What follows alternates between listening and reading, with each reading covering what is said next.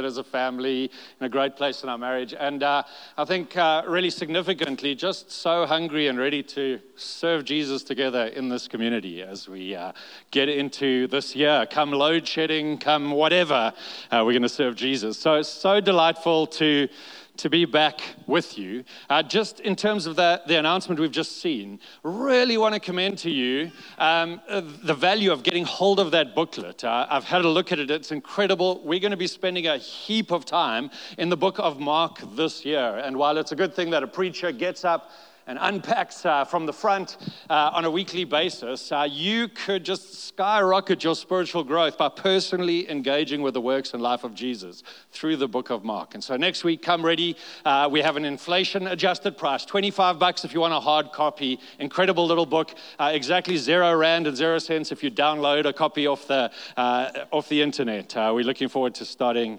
that journey together.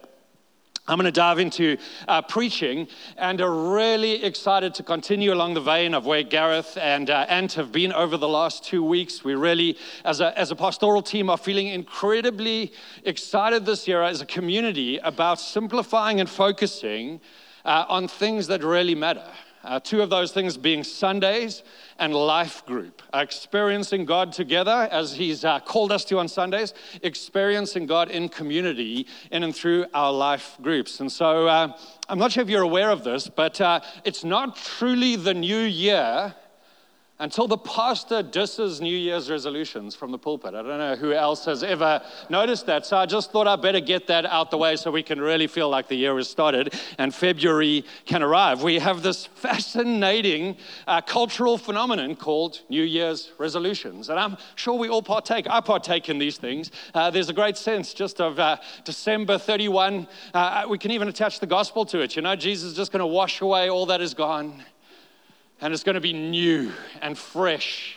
And uh, there's going to be grace from heaven this year like never before. A dramatic change to the way we live. Uh, this, this, cultural phenomenon is, is, is, is uh, accompanied by a little bit of an in house cultural joke. Hey, it's like, hey, it's January 2. Uh, have you broken your New Year's resolutions yet? Nobody like truly expects to live up to the fullness of the New Year's resolutions they make. The gyms are incredibly full for two weeks. Myself and my wife arrived at Meerendal for our New Year's resolution mountain bike ride yesterday. Park run deluxe parking. Like, like by the time we got to the start line of the bike thing, just from the parking lot, we were exhausted. You know, the parking lot is absolutely packed. I was actually there for the last park run of last year. As I stood in that parking lot, it was uh, it wasn't hard for my, my imagination to see like tumbleweed uh, just, just bouncing across the parking lot and to hear the distant call of coyotes. Uh, in the deserted reality that was Park Run 52, uh, 2019. I mean, no one's really expecting us to keep these, but we have to ask ourselves the question why so little follow through? I mean, surely there's something good about this. There's, there seems to be something in us. Um, in the words of an unknown Stoic philosopher, this is how he phrases this inclination of our souls. He says it'll come up behind me. There's a, there's a danger that you'll mislive. Despite all of your activity, despite all the pleasant diversions you may have enjoyed while alive, you will end up living a bad life. There is, in other words, a danger that when you're on your deathbed and you look back and realize that you wasted your one chance at living, Instead of spending your life pursuing something genuinely valuable, you squandered it because you allowed yourself to be distracted with various models that life has to offer. Why, why this tendency to make promises and then not live up to them? I, I think, firstly, uh, we're making the wrong type of resolutions, and secondly, over the wrong time period. Let me start with time period. I, I think culturally, we have this uh, like total overestimation of what we can accomplish in a year. I mean, these like dramatic plans. I'm going to lose 203 kilograms and run the Comrades Marathon uh, like old Eliud uh, ran his marathon. You know, we, we have this tendency to over exaggerate what we can do in one year and yet probably totally under exaggerate what stringing a whole lot of years together could look like in five years or 10 years or 50 years. I remember as a young Christian just reading these resolutions of Jonathan Edwards, this man of the 1700s, this revivalist preacher, who took the time to articulate, I think he went a bit overboard, 70 resolutions. Now, These weren't resolutions he was looking to knock off by March or October. These were governing principles that he'd live his whole life by. You ready to be spiritually intimidated? Check it number one of 70 on his list. Cool hairstyle? Think he could do with a beard.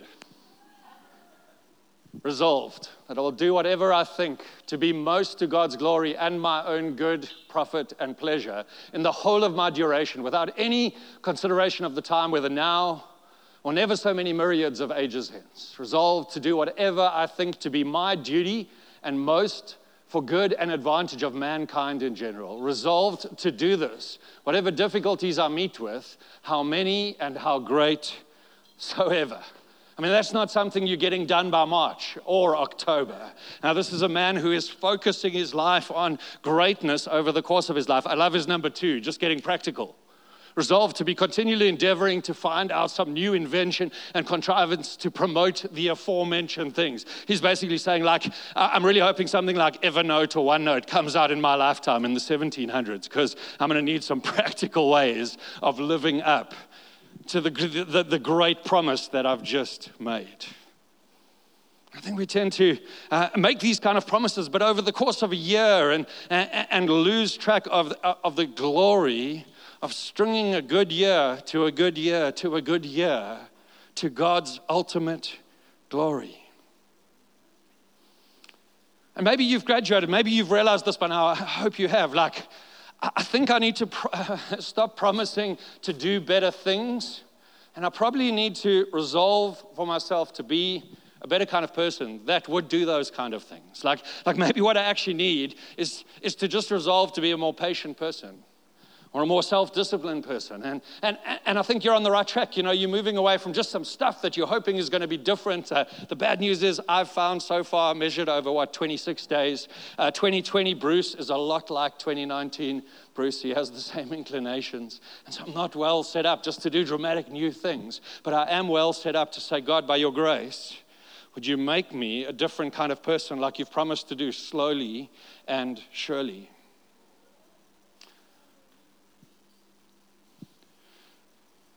And so we live in this culture that, that I think tells us this. We've got these problems all around us, and the solution lies within us. You know, if we can if we can find it within us, we can live different and it can be different. And yet, interestingly, uh, the Bible summary seems to be exactly the other way around. It seems to say, like, actually, the problem is probably within us. There's probably this heart that is sinful and deceitful. And, and, and so our hope is probably not to dig as deep as we can in that place to find a solution, but maybe our, our, the solution lies outside of us. Maybe it's exactly the opposite way around from how we've often thought. Maybe the problem is within us. And the solutions lie outside of us. And I want to, want to mention two solutions that lie outside of us. And then I want to spend the rest of my time speaking about the second one. The first solution God gives us to be a new kind of person, as He's promised we would be, is spiritual graces. See, God gives us all these incredible things, as, as uh, the old children's church song goes read your Bible, pray every day, and you'll grow, grow, grow. I mean, there are all these incredible things God gives us. He gives us His Word, He gives us uh, communion with Him in prayer, He gives us uh, the ability to embrace some spiritual disciplines and actually do something about our progress. Uh, not stuff that lies within us, but actually things we can take hold on of outside of us. I, I, I wish I could speak about that today, but uh, one of the best investments you could make this year is to read the book, The Spirit of the Disciplines by Dallas Willard. Just an incredible man. He's recently passed away, but lived the most incredible life, has the most amazing ability to speak about God's grace through these spiritual disciplines. So, this is the first uh, thing we can take hold of to make progress this year, these spiritual graces that God gives us. And here's the second one, and this is the really difficult one in our culture to take hold of. We've been speaking about it for the last two weeks. Something that we can take hold of outside of ourselves that'll produce progress in us is to realize that we will fall hopelessly short of all of our resolutions without the people around us and embrace God's genius plan of community that grows us spiritually. See, you, you're probably quite comfortable with the first one in terms of the culture we live in. That's good, Bruce. I can do some things, you know. I can read my Bible more and I can, I can do some prayer. I can, uh, I can do that. I can, I can download some podcasts in my car and I can redeem my time in the traffic. I, I think our culture is quite well wired towards that. But you may find a little bit of resistance when I say that's not enough. Like God has not wired us as people to be able to self drive ourselves through our lives and live with significance and purpose and consistency and fruitfulness. God seems to have wired it into His world that if we're ever going to accomplish anything, of true greatness, it's going to take the people around us. It's going to take teamwork. It's going to take encouragement. It's going to take uh, accountability. It's going to take all these things that the Bible speaks about. Let me just speak a little bit about some social commentary that agrees with us, and then for the rest of the time, I'd love to unpack 1 Corinthians 13, which you may last have heard unpacked at your wedding. You see, the social commentary actually agrees that it's impossible to live a meaningful life without meaningful community. Social researcher Robert Putnam says this the single most common finding from a half century's research on life satisfaction, not only from the US but around the world, I love that, is that happiness is best predicted by the breadth and depth of one's social connections. Please don't read social connections as number of likes on Instagram or friends on Facebook. Listen to this study that uh, came out, the references on the second slide. Social isolation is a growing e- epidemic, one that's increasingly recognized as having dire physical, mental, and emotional consequences. A wave of new research suggests social separation is bad for us. Individuals with less social connection have disrupted sleep patterns, altered immune systems, more inflammation, and higher levels of stress hormones. One recent study showed that isolation increases the risk of heart disease by 29%, so you want to smoke in, in groups, and stroke by 32%. Sorry, this is my sabbatical energy, saying random things. Another analysis that pulled data from 70 studies, 3.4 million people found that socially isolated individuals had a 30% higher risk of dying in the next seven years, and that this effect was largest in middle age. Loneliness can accelerate cognitive decline in older adults, and isolated individuals are twice as likely to die prematurely as those with more robust social interactions. These effects start early. Socially isolated children have significantly poorer health 20 years later even after controlling for other factors. All told, loneliness is as important a risk factor for early death as obesity and smoking. If only Discovery could find a way to give us 150 points every time we hung out and had a meaningful conversation with someone over a healthy salad. John Ortberg, amazing Christian writer, also worth reading this book, The Me I Want to Be, says more than anything, we're shaped by people. Some naturally help me be the best version of myself. They see the best of me when I cannot see it. They cheer me on when I grow towards it. And they get in my face when I move away from it. They encourage me when, I am, uh, when I'm tempted to give up. God uses people to form people. Social commentary is widespread on the importance of community if we're going to live the kind of lives we dream of living. But I love how the Bible wholeheartedly endorses this time and time again. We're going to read through the whole of 1 Corinthians 13. You're going to recognize parts of it. And there, as we get further, it's, it's like people generally tend to dial out of the second half of the passage when uh, Paul uh, seems to be beyond the inspirational wedding stuff. Interestingly, Definitely not a piece of scripture that was written for a wedding or at a wedding, actually written to a church that's really battling to live out meaningful lives in community. And so Paul writes to these guys. And he's actually just written about spiritual gifts, and he's about to write about spiritual unity on the other side of this. And he takes this pause in the middle and he says, I want to tell you about what's essentially missing from the mindsets and the, the behavior of you Corinthians. And in chapter 13, verse 1, he says, If I could speak all the languages of earth and of angels, but didn't love others, it would only be a noisy gong and a clanging, clanging cymbal. if I had the gift of prophecy and if I understood all of God's secret plans and possessed all knowledge and if I had such faith that I could move mountains, but I didn't love others, I would be nothing. If I gave everything I have to the poor and even sacrificed my body, I could boast about it. But if I didn't love others, I would have gained nothing. I mean, this is, this is hardcore stuff that Paul, Paul is writing. He is saying that, that love is this tiny little fulcrum upon which the significance of all our acts swing. And he's basically telling us that we can go out this week and we can do the most dazzling things. I mean, we can be in the boardroom changing the world. We can be in our homes, uh, working with our kids. We can be working out our calendars for 2020. We can be making significant financial decisions. And we can get to the end of this week, and if, if love hasn't been a driving force, another week of our life gone with no lasting effect, just the illusion of significant change. Oh, we can leave this place today and do the most trivial little act of kindness out of genuine love, perhaps bump into someone who needs a little bit of encouragement, perhaps financially, help someone in a difficult place. The Bible even says, perhaps offer a cup of water to somebody in need of a cup of water.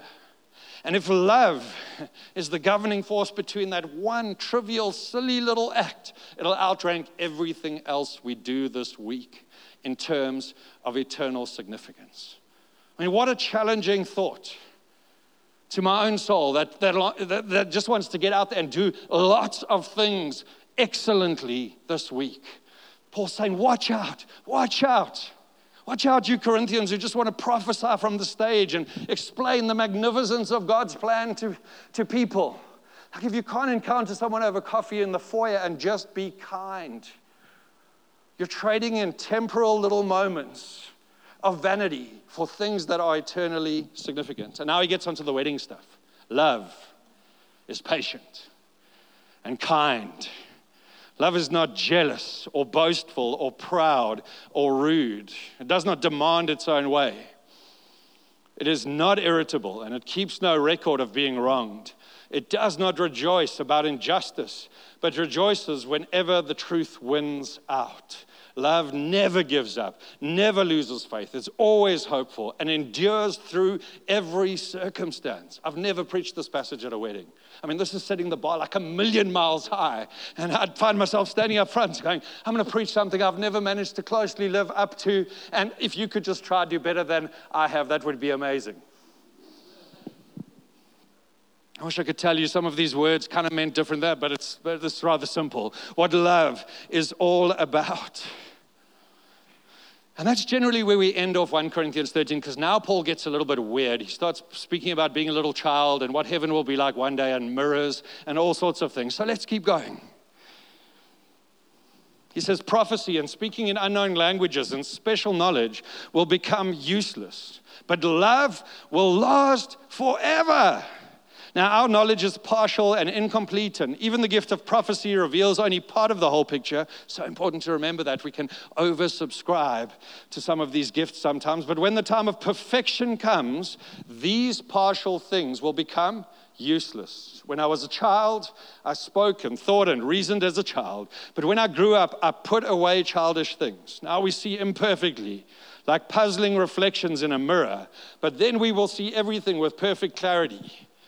All that I know now is partial and incomplete, but then I will know everything completely, just as God now knows me completely. Three things will last forever faith, hope, and love. And the greatest of these is love. I mean, this is the part that doesn't get preached because it just gets a little bit weird. It's like, how is all this stuff tied to those lofty statements of love? I think the key idea in these last few verses is this but love will last forever.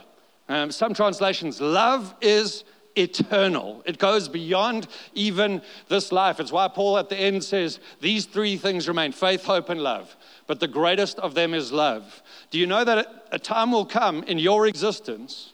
When you will entirely stop having hope and faith. I mean, the day you arrive in heaven is the day you say goodbye to faith and hope.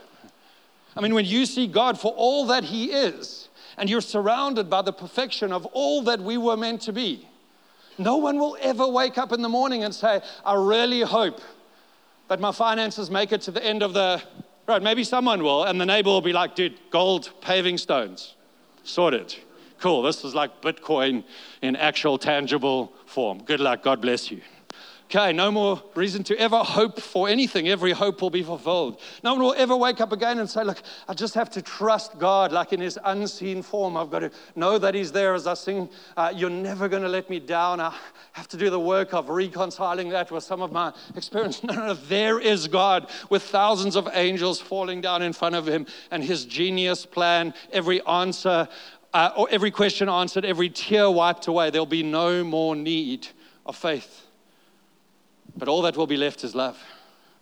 You see, love, anything done in love, any investment you make in love in your life is an eternal investment.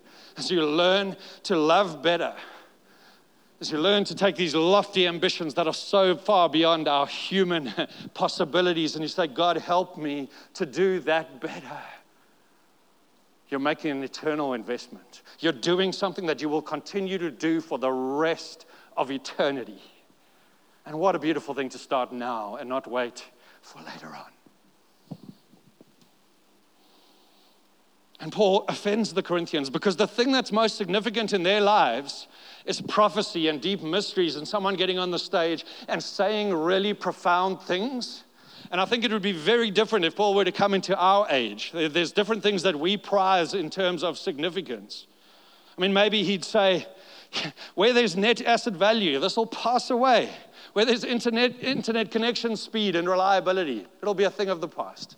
Uh, where there is a flat screen TV size, it'll become irrelevant. And where there are holiday house options, it's only a matter of time before those mean anything. And he uses two images. He says, um, when I was a child, I was involved in childish things. What he is saying is all these things that seem so precious and significant and like they define the meaning of your life. You know, one day you're going to look back and say, I was like a silly little child playing with my toys. And I thought it was so significant, and I thought it was so mean, meaningful, and I thought that maybe it would count for eternity somehow, but I was like a child. And, and Paul's inviting us along and saying, There's one thing that's eternal, one thing that lasts forever. Invest in it. Devote yourself to learning what it is to love and then he painfully defines it. Oh, it just means being patient and long suffering and never giving up and always believing the, uh, uh, the best in every circumstance. And, and I've personally found that really easy until you've involved other humans in the equation. I don't know about you. But he gives us a key. This is the final thing I want to say on the passage. You see, the Corinthians are obsessed with knowledge. Where's the secret knowledge? How can we know things that other people don't know that make us more spiritual than them? And Paul says, Do you want to know about knowledge? What knowledge truly is? I want to tell you about a day when you will fully know, even as you are fully known. And he changes the meaning of what it means to know. You see, he says, one day you'll fully know, and you can feel the Corinthians leaning in. What does it mean to fully know? And he says, well, you already kind of have a sense of it, because I want to remind you that you're fully known. You see, knowing is not about knowing stuff, but it's about knowing and being known in relationship. And, and, and Paul reminds them, this is his gospel angle. He says, Do you know that the life you live, there is one who truly knows you to the core of your soul. I mean, I know you've got Facebook and I know you've got Instagram, and that's his part about the mirrors. You know, uh, we, we look in a mirror. It's a bad image for today because we've got great mirrors. In the Corinthian age, they, they couldn't produce a mirror like they do today. And so you had a mirror that was kind of like one of those you see in a fun fair, you know, a little bit distorted. And so you kind of had to choose. You had to be like, okay, I can only see one part of me clearly. Okay, how's my beard today? Okay, um, let's see what I'm. Uh, and as soon as you got away from the mirror, you, you couldn't see anything clearly. And the truth is, we live in a world like that, don't we? Where we're known in a distorted way. We're known by what we've published on Facebook and what we've put out for likes on Instagram. It's a very distorted picture of who we are. But there's this one person that knows us to the core of our being. He knows all the stuff we don't put on Facebook. You know, like the stuff we don't wake up and go, I just thought I'd uh, quickly put a post on today revealing my greatest fear and deficiency, you know? Just thought I'd let you all know my greatest shame as I, as I live as a Christian, and then I behaved like this last week, you know? I mean, maybe you've tried that. You would have seen your uh, friendship circle shrink way down. Don't try that. But there's one who knows us. You see, in the world we live in, we've generally got to choose one of these two options. You see, you can be loved as long as you're not fully known. Or you can be known, which generally results in not being fully loved. See, that's the, the great risk as we, as we wander through life and we expose more of who we are and we increase in intimacy. Everybody in the room would be able to tell of stories of rejection where people uh, have looked at us and, in essence, said, I've seen too much of you. I know about your weaknesses. You've freaked me out. You've sinned against me, and I'm out of here. It's over. You see, and so we live these lives where we go, I guess I prefer to be loved. And so I've just got to dial down the, the no part. It's entirely possible to do in the world we live in, thanks to technology. But Paul says, I want to show you the full extent of what heavenly love will be like. It'll be you'll be loved to the core of your being, even as you're fully known. And this is the good news of our gospel, isn't it? That we sit in this room today, fully known to the core of our being, the worst of us, exposed before the eyes of a holy God. And because of the sacrifice of Jesus, we are absolutely loved by the Father. He delights in us as much on the days where we're at our best as the days when we're at our worst. I mean, this is the glorious gospel that we sit under in this room, fully known, even when our baby is screaming and everyone in the church is loving us. I think Anka is an absolute hero, as is JPO. We are sitting next to them this morning and going, man, our kids have grown up quickly. And uh, these families who bring young kids along to church, and some of you out there in the mom's room, I think what you do is incredible. And it, it preaches so much of what we're talking about today a high level of commitment towards community, even when it costs a whole lot. So let me turn my silly little joke into an affirmation. JP, would you like to start? No, I'm joking. I really do. So here's the question What kind of people would we be and what kind of relationships would we have if we truly knew that the worst of us has been seen and we've been loved in spite of it? This is what Paul's trying to ask the Corinthians in essence.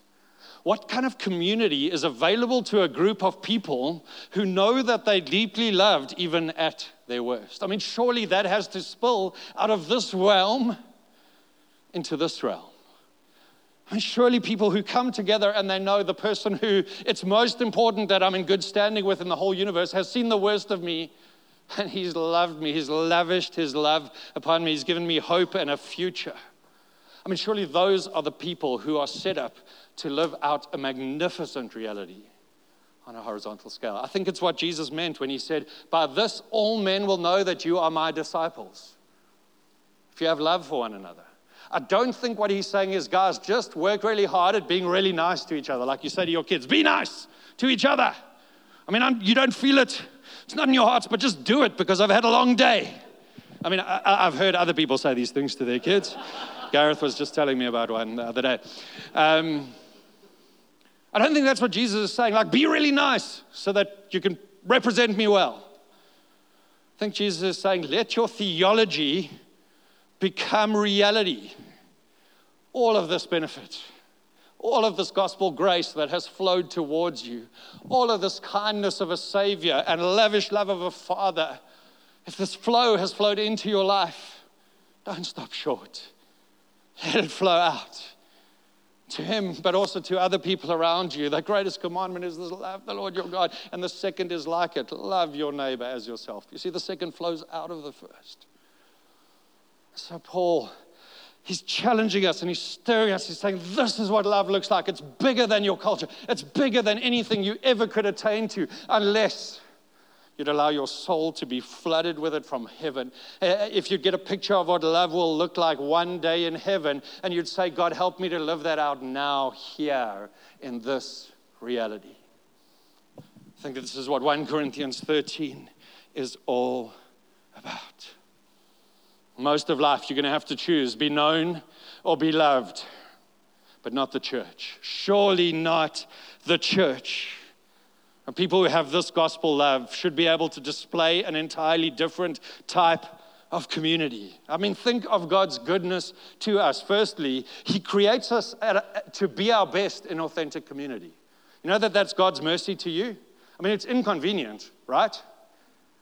Imagine a God who just created us to be totally self sufficient. We just needed a podcast, an internet connection, a car to get to work, and enough money in our bank account. And life would just be significant and meaningful and deeply fulfilling as a result of that. And God says, I'll never put that in the soul of a man or woman.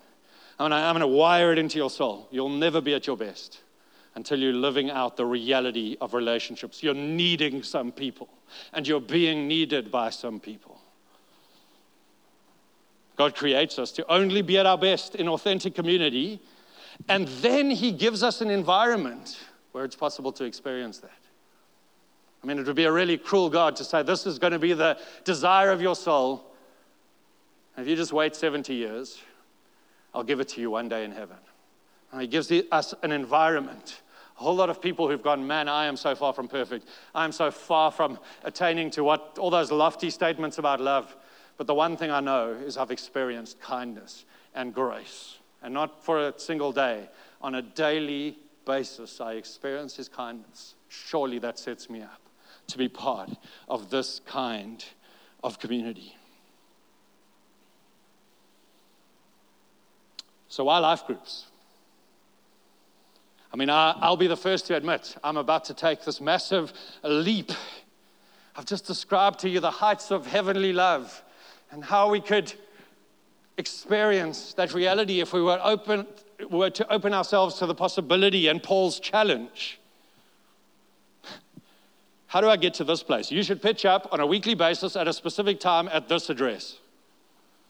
I mean, I'll admit that's a bit of a leap, isn't it? It's like, no, that doesn't sound very uh, spiritual or lofty, and you should meet my leader and see their house. See their dog that attacks me, and their three year old. I loved what Gareth said last week.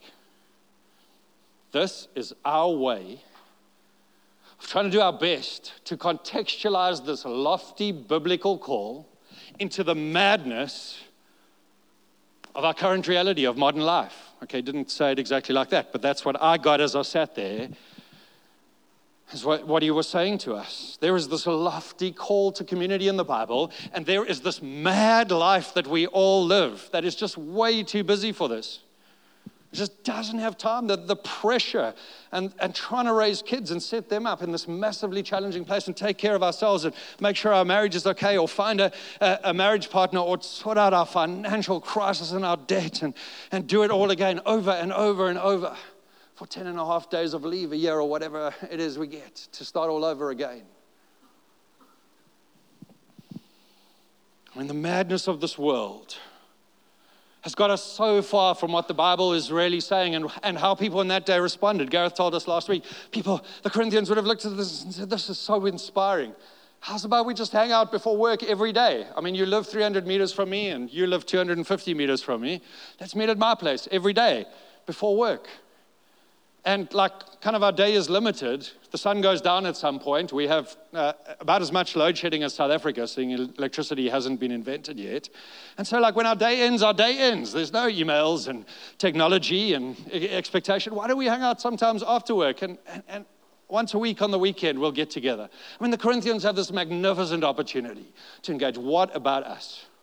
And here's the truth, guys the, the culture we live in makes this absolutely impossible to live out in the fullness of what the Bible is asking us to do. But here's what we can do we can find our best possible shot at contextualizing that. And I'll tell you what that is for me, and I, am pretty confident that it is for you as well. That if I don't have a specific slot in my diary on a weekly basis, that I say, this is where I'm going to try and live this out. And a thousand other things are going to come and compete for that slot. But I'm going to do my utmost to silo those out into other places and say, no, no, no.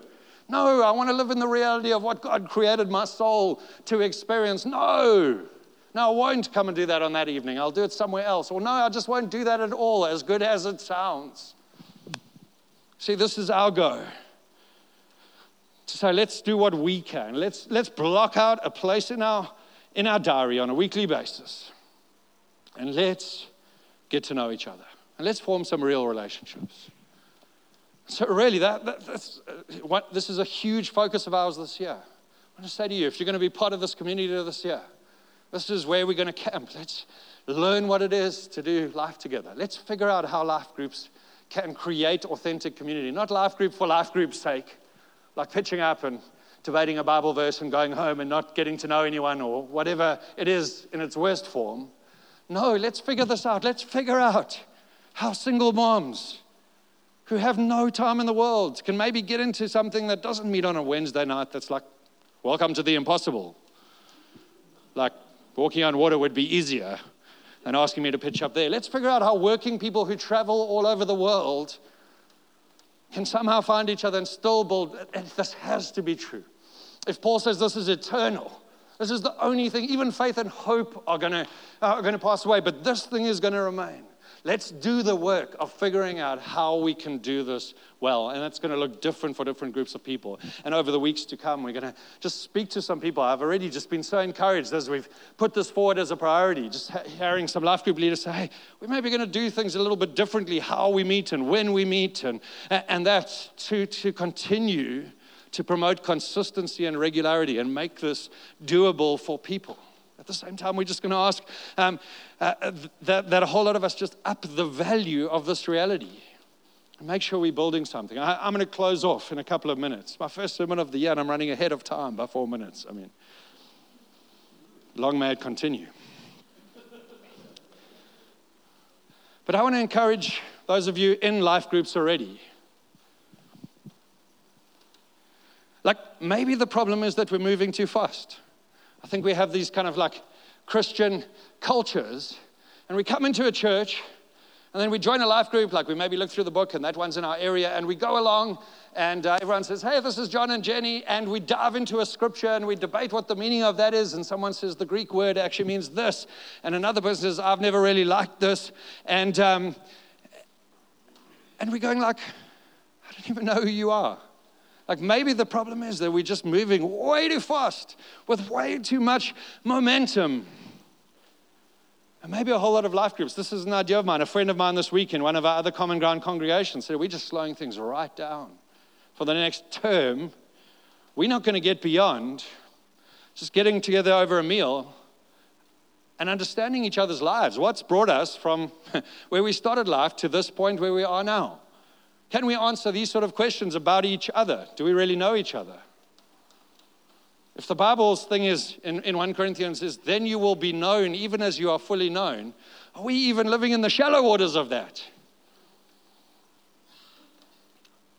Can we answer this about the people that sit around us in Christian community? What has shaped you? What pain have you experienced in your life that has helped form you into the person you currently are? What are the biggest joys and the moments where you've experienced true fulfillment in life? What are your hopes? What's truly disappointed you? As we sing, You're never going to let me down. What are the things in your life that make it really difficult to sing those words as you wrestle to understand a faithful God and your situation? Does anyone know this sort of stuff about you?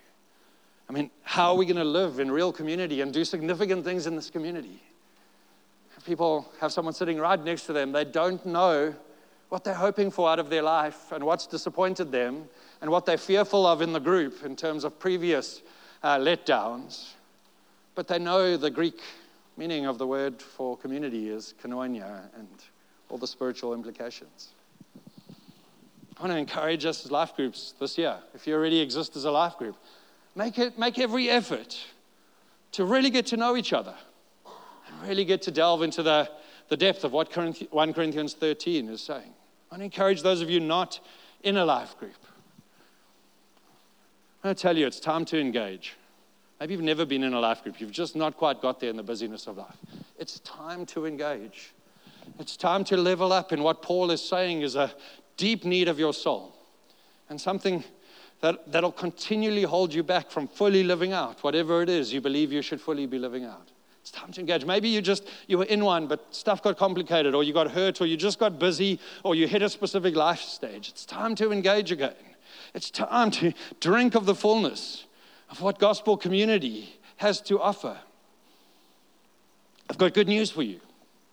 In three weeks' time, on a Wednesday night, we're not going to be having life groups that week, and we we're going to be all getting together in this hall. And as a pastoral team, we're going to be unpacking what our dream is for these times. And so you can hear I'm already in that zone and I'm, and, and I'm thinking and I'm kind of salivating at what the goodness of life group could be like. And we're just going to refresh those of you who've been in life groups for the last 203 years, uh, those of you who haven't for a while, those of you that have never, we're going to get in a room together and we're going to say, God, if you're serious about this stuff, God, if you're serious about community, this is our attempt to dial into it well. And this is us getting on a common page to make sure that your name is glorified, that our souls are satisfied, and that our community is done good because we're living vitally connected lives. And then lastly, I want to encourage people who, who may feel a call to lead and to host one of these, uh, kicking off tomorrow night. Uh, we're going to be doing three Mondays in a row where we're just going to be looking at what it is. We're, going to be training life group leaders. We're asking all our current life group leaders to come along and uh, to just freshly get on the page, to freshly say, hey, God, I've been doing this a while. And I want to allow just uh, expectation and faith to fill my heart. And uh, I want to go into this season just recalibrated on the same page as uh, the rest of the people in my congregation. Maybe uh, you've done that before, maybe you're brand new. Put down your name at the involvement desk today and come along. Don't worry, that's not you signing up. I'm now going to be leading a life group, and my address will be given out to random people. That's just you saying, hey, I want to come check it out. I just want to feel what that's about. I want to experience what you guys are about in terms of life group leadership. We'd love to have you. I think there's 40, 45 people already signed up for that. It'd be lovely to have some more in the room. That's between our AM and PM.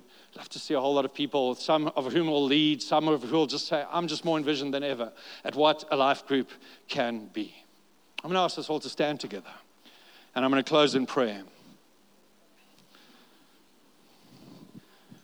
But I've just been freshly struck by, by the fact that Jesus Christ Himself lives in the fullness of this. When Jesus Christ comes to earth, it's an incredible truth that he surrounds himself with a group of people and he says, We are going to impact this world together.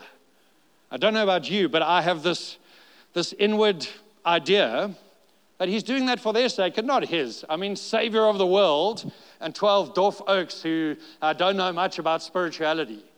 I mean, this is not, not to like fulfill Jesus' needs, surely. I mean, this is about him imparting his saviorly presence into all of them and helping them. Surely the Savior of the world doesn't need this. And we find out that this is not true at all, that even the Savior of the world, in the mystery of his human need, is about to go to the Garden of Gethsemane. He says, You and you, please come with me. My darkest hour has come, and I need you. I need you there. I want to go pray to my Father, but I can't do this alone. You see, life sometimes just gets too much. It just gets too overwhelming that even somehow in God's mystery, the Savior of the world says, I, I need you. And to their shame, they go along and they mess it up. And, and He demonstrates communal, a community grace. And He forgives them. And, and later on, he finds himself at, at, at, the Great Commission where he says the same thing to them again. You, you thought this was just about you needing me, but I need you. I need you to go into all the world. I've got all authority in heaven and on earth, but I'm going back to heaven now. And there's some people here that need earthly presence. They need love that has hands and feet and flesh on it. So all authority has been given to me, but right now I say to you, I need you. I need you to go into all the world. And I need you to preach the gospel and to baptize and to teach people to obey as I have with you. If the greatest one who ever walked this planet fundamentally recognized the need to gather himself into community, I'm just hoping that today would be a moment for many of us just to, just to allow our hearts to be open in front of God again. To say, God, I need this. I really need this. Maybe I've still got some questions about whether life group can truly give that, or I've got some bad, whatever but in some way, shape, or form, there's, there's something in my heart that cries out for a greater depth of this. Let's pray together. God, we want to thank you for your goodness towards us. It, it can be hard to say at times, but thank you, God, that you created us not to be able to flourish in life without some people around us. we know the sinful tendency of, of our hearts. We've tried, and we would probably spend all of our life trying if that were an option. Thank you that you've created us for community. And thank you so much that you've given us an opportunity, an environment to figure this out, even as we take baby steps and fail at times and sin against each other and offend each other and let each other down. We want to thank you that everything done in love, everything done out of a motivation of wanting good for others, never fails and perseveres on to have eternal consequence. God, we present to you the frailty of our actions, the inconsistency of our hearts, the inconsistency of our diaries, and we ask that grace would come upon us as a community to just live out a greater fullness of what you created our hearts for, for the glory of your name, so that you could be seen, so that this, this amazing vertical love could be discerned in the horizontal by some people around us. And they could say, Isn't he magnificent? Isn't he gracious? And God also said that we could do this community good. So that we could go out and not just get our week done in terms of our responsibilities, but we could get our week done in terms of being spurred on to love and good deeds as we encourage one another on a regular basis for the glory of your name. Amen. We, we're done for the morning. It's been so good. Uh, like I say, our souls are just singing, being back in community, and looking forward to catching up with so many. God bless you. Have a fantastic week. Come along tomorrow night if you'd like to uh, see what uh, leadership is about. And uh, we'll make sure that we just get out uh, in the weekly, the, the, the dates specifically of that Wednesday night. We're all going to be getting together and just getting on the same page. God